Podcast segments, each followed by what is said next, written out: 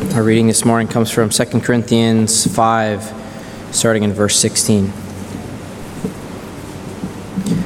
So from now on, we regard no one from a worldly point of view. Though we once were regarded, though we once regarded Christ in this way, we do so no longer.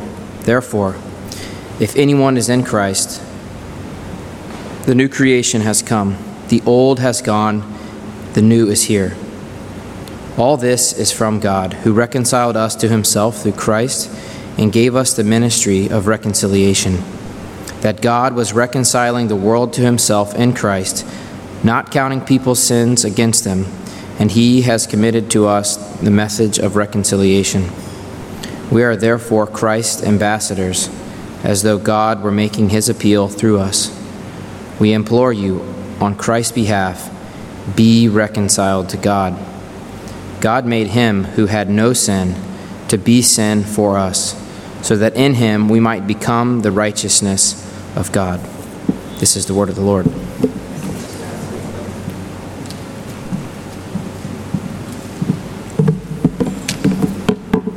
Great. Cool. All right, yeah, good morning and uh, welcome from me as well. It's uh, wonderful as we approach the cross. And uh, yeah, as you know, uh, maybe if you were here last week, we just have a few weeks until Easter. And so we're doing a, a little series on the cross and kind of yeah, what, what it means, uh, especially, what it, uh, how it changes our life, how we should see things. that's why we call this. Ah,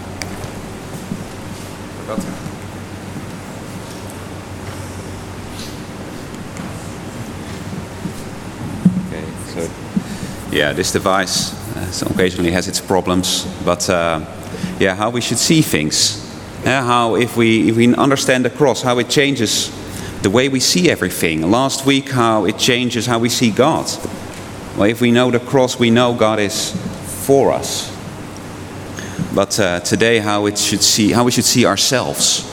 You know, if we understand the cross, how should we see ourselves? And I think many of us, yeah, we how you see yourself is important. I don't know, I'm a parent. I get constantly told you need to give your children a, a positive self image. So you need to say these kind of things and not those things because, you know, uh, the better they feel about themselves, the more happy they are, the more productive they are. Uh, I guess you get told that as well, and which is true, right? If people are confident in themselves, you know, they, yeah, they, they just feel better. They do more things.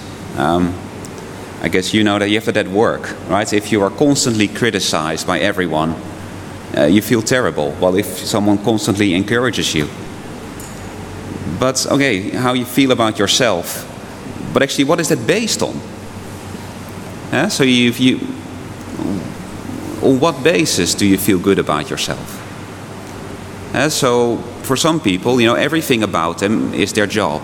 You know, this is, I'm a lawyer, that's who I am. And, you know, I feel good when I'm a good lawyer. And I feel bad when I'm a bad lawyer. I mean, maybe you're a, a, parent. You know, my kids, uh, I, am I'm, I'm a parent. And if, I, if my kids do well, I, I, then, then I'm, I'm a great parent. I'm, I'm worth something. Uh, it's about our identity, I guess. Uh, what makes us who we are. And the problem is that it's quite fragile, isn't it? Your kids don't turn out so well, clearly something's wrong with you, right? No, um, we need to have uh, something secure. And that is why we're going to talk about the cross. That's the key to everything, as usual. If we understand the cross, then we know how we should see ourselves. Uh, for, for each one of us. This is, goes to the heart of, yeah, just like last week, this goes to the heart of being a Christian, knowing who you are through the cross. And uh, yeah, we have this great passage in 2 Corinthians. Do keep it open. We'll look at it. Uh, yeah. 2 Corinthians, it's a great letter. Paul, the apostle, is just so excited about uh, the gospel, about his ministry, even though it's hard work. But, you know, it's such a wonderful thing that we're doing, uh, the gospel. And yeah, it changes everything. Uh, in verse 16, so from now on, we regard no one from a worldly point of view. Uh, the gospel has changed how we see everyone. And no longer just in this world, what people are like here. No, from God's perspective, from a gospel perspective. And yeah, the same as last week, the heart of the gospel here, it's, it's our reconciliation with God. And verse 18 All this is from God, who reconciled us to himself through Christ and gave us the ministry of reconciliation. That God was reconciling the world to himself in Christ, not counting people's sins against them. Now, reconciliation. Maybe if you, if you weren't here last week, there's a big problem normally between us and God, namely the way we've ignored Him and rejected Him. And the result is where we're enemies.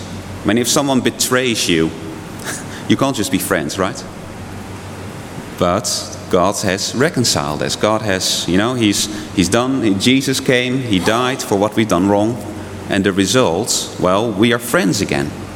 And that's the wonderful news. We can be friends again with, the, with God, who, if He was against us, that would be terrible. But, okay, that is how we see God. He's reconciled to us, He is for us. But how should we now see ourselves? Well, the first point we are God's perfect, beloved children. It's a big claim, but that's the cross. We are God's perfect, beloved children. You may not feel like it, you may not look like it, but according to the gospel, we are, when you believe in Jesus, when you've put your trust in Him, God's perfect, beloved children. You know, you may wonder how. I mean, the way I am, how, how can I become that? Well, at the cross, this amazing swap took place. Verse 21 God made him who had no sin to be sin for us, so that in him we might become the righteousness of God. Uh, Jesus and us, we, we swap places. We are full of sin. We are, you know, all the wrong things we've done, all the wrong things we are. Jesus had no sin. But he became sin for us. He became us. When we got together yeah, in, through faith, he became us. And, and we become Jesus. We become well, the righteousness of God, the, the moral perfection, the glory, the beauty that is Jesus. That's what we become. I mean, see it like this. You know, why should God let any of us into heaven? I guess you want to come up with some CV, right? okay, God, you should let me in because I guess that many of us would, and what would we say? I guess, uh, well, I, I'm I haven't murdered anyone and I'm, I'm, a pretty good person. I guess that's most of us what we're kind of would say. I'm, I'm a pretty okay person. But, but, but be honest, all right? If you think about it, what are we like? Just, you know, this is what I'm like if I look at myself. You know, I often ignore God's will.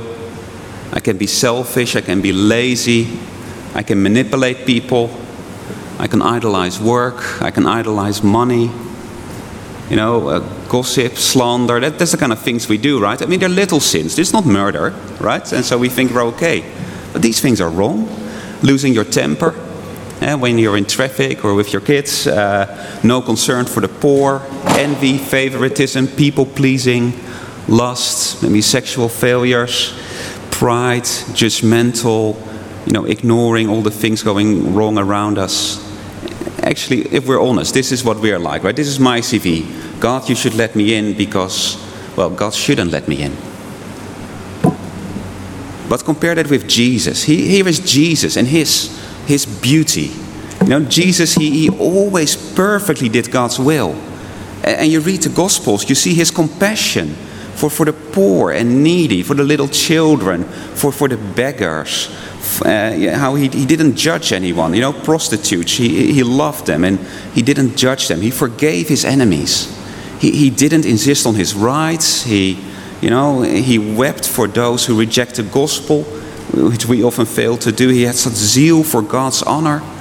You know, he was so patient with his disciples. They were so thick and yet he loved them and was patient with them. And then, yeah, crowning it all, he sacrificed his life for the good of others. You know, that, that is the, the beauty of Jesus, right? You read the Gospels, what a beautiful life, not a single flaw. That is real righteousness. but at the cross they were swapped, right? This is us, and you know, Jesus became sin. This became Jesus' CV. And he took that, and, and we get his. You know, so when you come to God, this is your CV if you trust in Jesus. This is what you have to offer. You, you, God sees you, He sees this, this beautiful life. And, and this is not just a temporary thing. This is not just, you know, two kids swapping clothes and swapping back. Because Jesus died on the cross. Right? He paid for all these things that you've done wrong, which means that they are gone. Eh, and this is, you know, in a visual way, this is what happened at the cross. That's why it's so important, because all those wrong things we've done, they're dealt with. And we now have, yeah, we are given the beauty of Jesus, the beauty and perfection and righteousness of Christ. And, and, you know, God sees that and He says, Welcome to the family. You know, you belong in my family. We're adopted as a child, welcomed into the family all through the cross. This is God's verdict, right, on you. This is what He said, what He declared. You are, you're righteous, you are perfect, and you are beloved. It's, it's incredible to believe, but you know, this is the one who spoke the universe. His words have power. This is real. And so, this, this is who you are. You, you may not look like it Eh, because you're not perfect. I'm far from perfect. But through the cross this really happened. And you know and god is making it real in your life. He is making you like christ. And he's, he does, this is not just outside you. The spirit is, comes inside you when you believe. And you know it, that's in verse 17 therefore if anyone is in christ the new creation has come. The old has gone the new is here you're you know you're no longer the same person Jesus is, is inside you. He's changing you. I, I hope you see that, that some, you want to pray where before you didn't, where you want to love people before you didn't, you know, you want to serve. You can see Jesus is changing you. And that is just making real what is already the case, you know, in status, uh, spiritually, uh, reality. This is who you are. And that, yeah, that's amazing news, right? Of course, we need to, it sounds very arrogant. You know, he, I'm, you know, God's perfect, beloved child, look at me. Of course, uh, this is, yeah, this is through the cross, not our work. Of course, we need to remember this is an, an undeserved gift. It's not something we earn. We're, we're not perfect and beloved by ourselves. You know, sometimes people say, you know, God loves you just the way you are. And in some ways, that's absolutely right. We don't have to do anything to be more loved by God. Uh, that's wonderful. In that sense, he, he loves us just as you are. But it can be misunderstood, right? If, you know, husband and wife, and one says, Well, I love you just the way you are, it kind of sounds, you know, you don't need to change. You're, you're great as you are. Of course, we are, we are not. Uh, this is only through the cross. Everything is in Him. Without Jesus, God would not love you as you are. I mean, if God was loved you as you are, Jesus didn't need to come and die. Uh, it's not that God thought, well, you're amazing. You know, you're so great. You've got so many redeeming features. No. Uh, God loves you despite everything you are. He loves me despite everything that I am and that I've done. Yes, a, this is not arrogance. Maybe you're here as a visitor and you, you think, you know, perfect, beloved child, so arrogant uh, that we are better than everyone else out there. Absolutely not. A Christian is someone who, yeah, who recognizes that, you know, we were that, that terrible CV. And I can only be accepted through Jesus. And so I've come to him and he's paid for me, and now I'm beloved. Rather, I think it's arrogant to say that no, no, no, my CV is good enough. I don't need Jesus. I don't need his moral beauty. And it's just by myself. I'm good enough. But yeah, well, what does the cross bring? Just to say, it shouldn't bring us just misery. that we're all, oh, we're so terrible. we are terrible, but God loves us despite that. And so the cross should bring joy. It shouldn't bring pride. It's not our work. It should bring such joy that, that God did this for us and, you know, forgave our sin, adopted us, and we are His. But, but, but how does that, this wonderful, glorious truth change our life? Well, it means that the cross defines who we are. I mean, who are you? Uh, who are you really?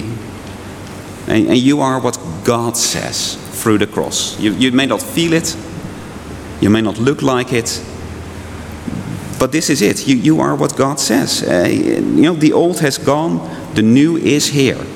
That's what he says. Uh, remember that picture. You know, the old, the purple is gone. The new is here. Because, you know, God is more real than anything else. God is the creator, the judge, his verdict matters. And this is something that lasts. Everything else will be gone. You're going to retire from your job. your children are going to move out, right? You're going to die and, and rise. Everything else will change. The only thing that will never change is that you are a perfect, beloved child of God. And, and so that is who you really deep down are. That's the fundamental, fundamental thing. And so, I wanted to go through three things where this is so helpful for us. It means that it, we are not defined by our past. Our past doesn't define us. You know, where, you come from, your history, especially maybe your, your guilt. you look at your life and, and you look at all the things you've done wrong. And you know, you know that God, the, the cross offers forgiveness, but you still feel, feel haunted. You know, I, am a failure, I'm, I'm rotten, I'm, I'm, not a perfect, beloved child. You know, God, God knows my past, but He, uh, what if others knew my past? That's kind of what we can be like. I mean, some sins more than others. I guess you know, greed and selfishness, uh, not those. Maybe the more obvious, explicit sins. Maybe sexual sin. Maybe something you did that still haunts you. You know, it's, it's a, such a clear sin. All Christians know that this is a beautiful gift for marriage and not something for before then, and, and yet you gave in. And, you know, something real happened, and yeah, yeah, you've sinned, something's changed. And it defines you. It's kind of how you look, how you see yourself as someone who did that. Well, let me encourage you. You see yourself through the cross. You know, Jesus, yeah, he, he had absolute purity. He, no, no wrong comments, no, not even a lustful thought, temptation, but he never entertained anything. But he became a sexual sinner for you on the cross. He became sin for you. And he took the consequences, the full wrath of God. And then that perfect purity, you know, that's now yours. God sees you as someone who, who never gave in, who's always been pure their whole life. That is how God sees you, how, how he treats you. Uh, I love this passage in uh, 1 Corinthians 6. You may want to turn to it. It's page 926 of the church Bibles. Uh, Paul lists this, he warns people. Here's this whole list of sins 1 Corinthians 6, verse 9. Or do you not know that wrongdoers will not inherit the kingdom of God? Do not be deceived. Neither the sexually immoral, nor idolaters, nor adulterers, nor men who have sex with men, nor thieves, nor the greedy, nor drunkards, nor slanderers, nor swindlers will inherit the kingdom of God. This whole list of sin, from kind of you know big ones, but you know greed, uh, selfishness, gossip, you know, a whole list of sins. And that is what some of you were, he said. I mean, he doesn't minimize it, but it's what you were right? Verse 11. That is what some of you were. It's no longer you. Eh? But you were washed. You, you were washed clean, but you were sanctified. You were justified. You know, you, you were set apart as holy for God. You were declared righteous. This is what happened to you. You know, the, the old is gone. The greedy swindler, the, the drunkard, the immoral person is gone. You're now washed, sanctified. You're a new creation. I mean, do you accept God's verdict on you? Do you accept what He says? Do you believe Him when He says, the new is, is here, the old is gone? And maybe you're here as a visitor and, you know, Christianity, you feel like I, I can't come to God. I'm, I'm too ashamed of my past.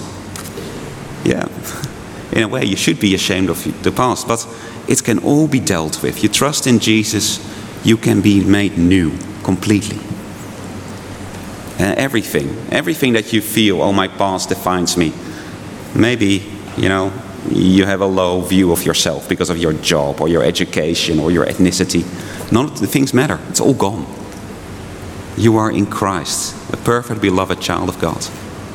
In a way, this is the, the key to us here as a church as well. You know? Because I shouldn't just see myself like this, I should see other Christians like this. I mean, look at the person next to you. They are a perfect, beloved child of God. Right? And so you should treat them like that. Maybe you don't like them. Maybe? Maybe they, they have annoying habits. Maybe you know what they've done wrong in the past. That doesn't matter. That's how we can share our life as a church, right? How can we be this community of love and grace? The basis is God's grace. Eh? If you know, if God has welcomed someone, made them beloved child, so we should love each other. The, the church, that's the, the real makes church such a great place. But, but not our past. And second, not our performance. Yeah, a big one for many Christians. You know, how good of a Christian are you? How, how, how good are you? Uh, you know, how much do you read the Bible? How much do you pray? Um, how many teams are you on? Those kind of things. I guess these are good things, but we know that we often fail, right? You want to read the Bible, but you wake up late, need to rush to work. And, you know, some, for some of us, it makes us doubt, you know, does God love me? What if I, you know, uh, do too much of this? What, what if I never go to the prayer meeting? What if I, you know? Course, God, you know, God is pleased when we love others. He's grieved when we sin. But we should remember we are children. Eh? We should separate who we are from maybe uh, the way we, we daily walk. Uh, yeah, so what if you miss your quiet time? It's not that you've fallen out of favor. I think the, the image of a child is really helpful. Uh, again, that's uh, in, in, Galatians, another book. Uh, these Christians fall, they, they need to keep the law, they needed to perform to be accepted by God, to, to stay in relationship with Him. And Paul says, no, no, Jesus has died for you, which means you are, you are, yeah, Galatians 4, verse 7. You are no longer a slave, but God's child. And since you are his child, God has made you an heir. You, you were a slave, but now you're, you're a child. Now, okay, we don't always understand slavery here.